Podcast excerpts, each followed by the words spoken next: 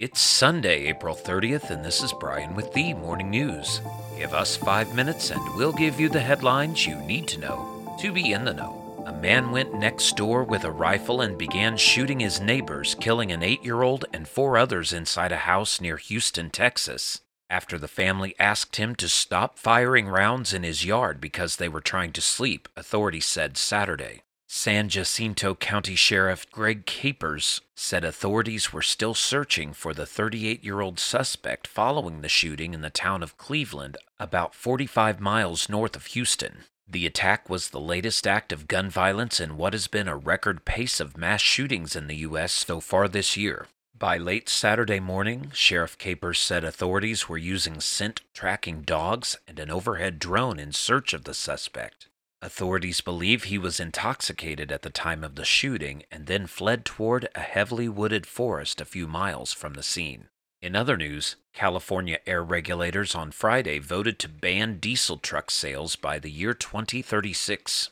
The California Air Resources Board unanimously approved the measure called Advanced Clean Fleets, which would prohibit the sale of new diesel big rigs by the year 2036 and force trucks to produce zero emissions by the year 2042. New commercial trucks, such as garbage trucks, delivery trucks, and other medium and heavy duty vehicles, would need to convert to electric under the rule.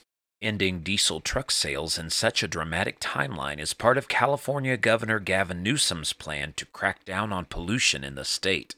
Critics claim the transition will be extremely costly and burdensome for the industry, which also does not yet have the infrastructure to support zero emission trucks.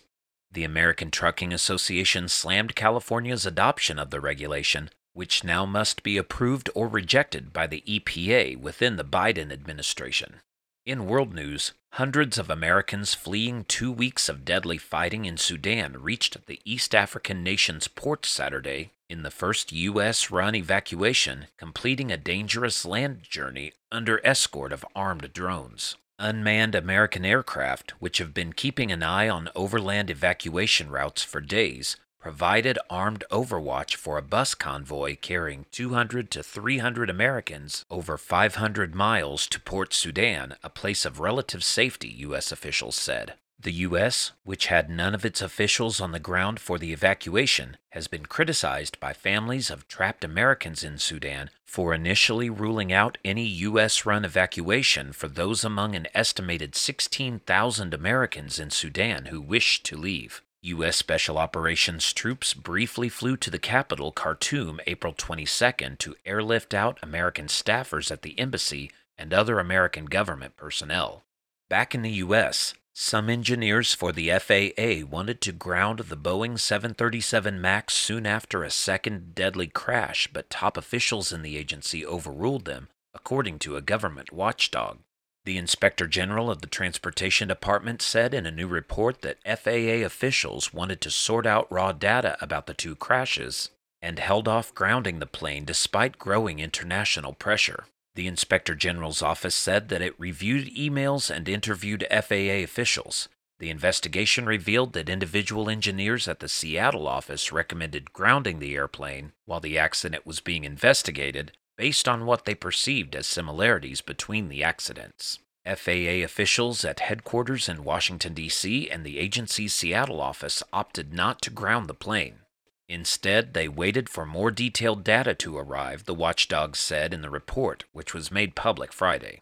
And the surging Mississippi River was cresting in Iowa on Saturday as melting snow from Minnesota and Wisconsin continues to push up river levels, the National Weather Service said. The Weather Service said the river was cresting between 23 and 24 feet in Dubuque, a city on the Mississippi about 200 miles east of Des Moines. The river is not expected to see many record crests in the next week, but the Weather Service said Saturday's levels would come close to 1993 and 2001 records between 23.9 and 25.4 feet as the river moves down its 2,300 mile length before reaching the Gulf of Mexico. Now you know, and you're ready to go with the morning news. Share this with a friend and subscribe to us wherever you listen to your favorite podcast. You can also sign up for our newsletter at themorningnews.com. Thank you for listening.